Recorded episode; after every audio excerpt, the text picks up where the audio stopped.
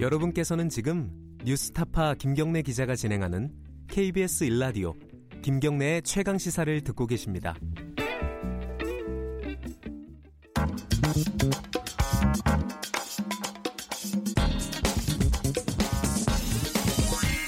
뉴스의 재발견. 뉴스의 재발견 미디어 오늘 이정환 대표님 나와 계십니다. 안녕하세요. 네, 안녕하십니까. 오늘 KT가 여러 가지로 요즘 시끄러운데 이 얘기를 해주신다고요? 네. 이 다음 달 국회 청문회를 앞두고 있는데요. 이게 좀 늦춰졌습니다. 자유한국당이 늦추자고 했다고 하는데요. 네. 원래 아현동 지사 화재 사고 진상을 밝히기 위한 청문회인데 시작은 이거였죠. 네, 네. 황 회장의 개인 비리가 쟁점이 될 것으로 보입니다. 네. 이 아현동 화재도 단순한 사고가 아니라 무리한 구조조정 그리고 비용 절감이 빚은 참사였다는 지적이 많고요. 네. 언젠가는 터질 사고였는데 그리고 여전히 남아있는 위험이라는 겁니다. 황 회장이 최근에 기자들을 만난 자리에서 내년 3월에 물러나겠다라고 했는데요. 이게 임기를 채우겠다는 이야기죠. 그리고 2014년 3월에 취임해서 한 번 연임 성공해서 6년째 재임 중인데 아, 6년째예요 예. 지금? 음. 퇴임하겠다고 밝힌 걸 두고 일부에서는 아 이제 두 번 두 번만 하고 물러나는 거 아니냐. 그래서 용기 있는 결단이다라고 평가하는 사람도 있지만 예. 한편으로는 조용히 물러날 테니까 건드리지 말아다, 말아달라 아하. 그런 메시지를 읽는 사람들도 여러 많습니다. 가지 메시지를 읽고 네. 있군요. 지금 황창규 회장이 근데 원래 굉장히 유명한 사람 아닙니까? 그렇습니다. 황해 법칙으로 유명하죠. 예. 반도체 반도체 메모리 용량이 1년마다 두 배씩 늘어날 거다.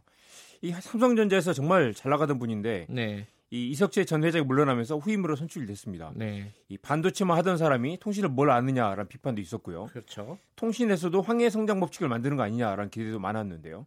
근데 오자마자 대규모 구조조정을 했습니다. 취임 3개월 만에 8천여 명을 내보냈고요. 네. 이 재미있는 게 자살을 막으려고 전국 그 KT 지사의 옥상 출입문을 폐쇄했다고도 합니다. 야, 이건 좀 끔찍한 네, 일이기도 그렇죠. 하네요.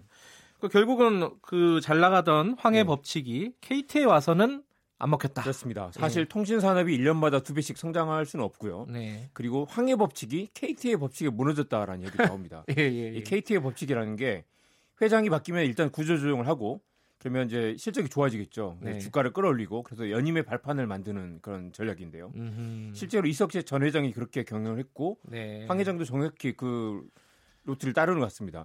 이 전화국 시절에 KT가 보유하고 있던 그 부동산이 많은데 지국이 진짜 많죠. 네. 그 부동산을 팔아서 현금을 만들고요. 음. 그 일부 지국에서는 건물을 판 다음에 그 건물의 임대로 들어갑니다. 음흠. 그러면 현금이 좀 생기겠죠. 그걸로 네. 영업이익을 늘려서 조단 이익을 내기도 했습니다. 네. 자회사도 팔고 심지어 인공위성까지 팔아서 문제가 되기도 했죠. 네. 그래서 이게 주인 없는 기업의 비극이다라는 이야기도 하는데요. 예. 이 회사를 10년 뒤, 20년 뒤를 내다보면 이렇게 경영하지 않을 텐데 이 당장 실적을 올려서 연임을 해야 되니까 장기 투자보다는 단기 성과에 올인하게 되고 경쟁력이 계속 줄어들게 되는 겁니다.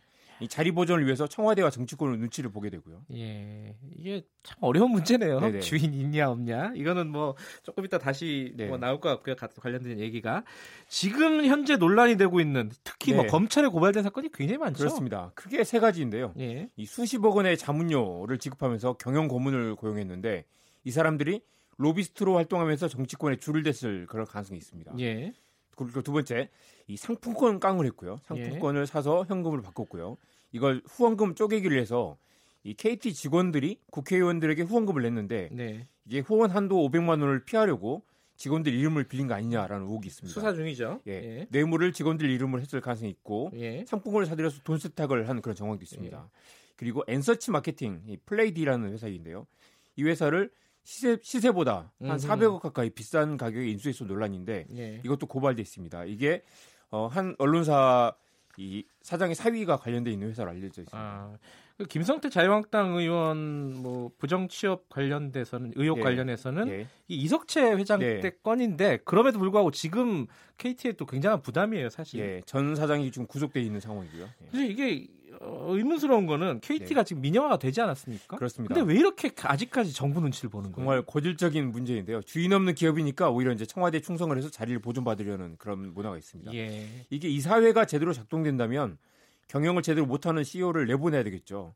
그런데 KT는 이 과거 이석, 이석채 전 회장 시절부터 이사회를 회장의 측근으로 세우고 그리고 이사회에서 회장 추천위원회를 구성하도록 정관을 바꿔놓았습니다. 음흠. 그러니까 회장이 셀프 추천 그리고 시- 마음만 먹으면 종신 집권도 가능한 그런 구조인 거죠. 그렇군요. 예, 주인 없는 기업이지만 어, 삼성의 이건희 회장 부럽지 않는 막강한 권력을 행사한다라는 그런 평가를 받습니다. 하하. 이렇게 권력이 많다 보니까 또 비리가 없을 수가 없고 예. 이 검찰을 동원해서 또 탈탈 털면 한 방에 날아가니까 예. 이 계속해 정권 눈치를 보는 거죠. 이석재 전 회장도 검찰 수사가 시작되니까 자진 사퇴를 했고요. 이 정부 지분은 없지만 정부가 찍어 누를 수 있는 그런 구조다라고 할 수 있겠습니다.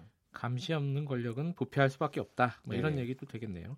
최순실 게이트하고 황 회장하고 연관이 돼 있어요? 네, 황 회장이 직접 이야기한 말입니다. 예. 안종범 전 청와대 수석 재판에서 한 말인데요. 네. 이 최순실 씨가 추천한 사람을 안종범 전 수석이 추천하니까 황 회장이 이게 어, 박근혜 대통령의 뜻이라고 생각해서 임원으로 채용했다는 거죠. 예. 두 명이나 채용을 했습니다. 미르재단에도 출자를 했고요. 최순실 소유의 광고 대행사에 물량을 밀어주기도 했습니다. 한국의 모든 기업들이 마찬가지겠지만 KT 경우는 특히 이 연임을 위해서 정부 눈치를 보지 않을 수 없는 구조고요. 네.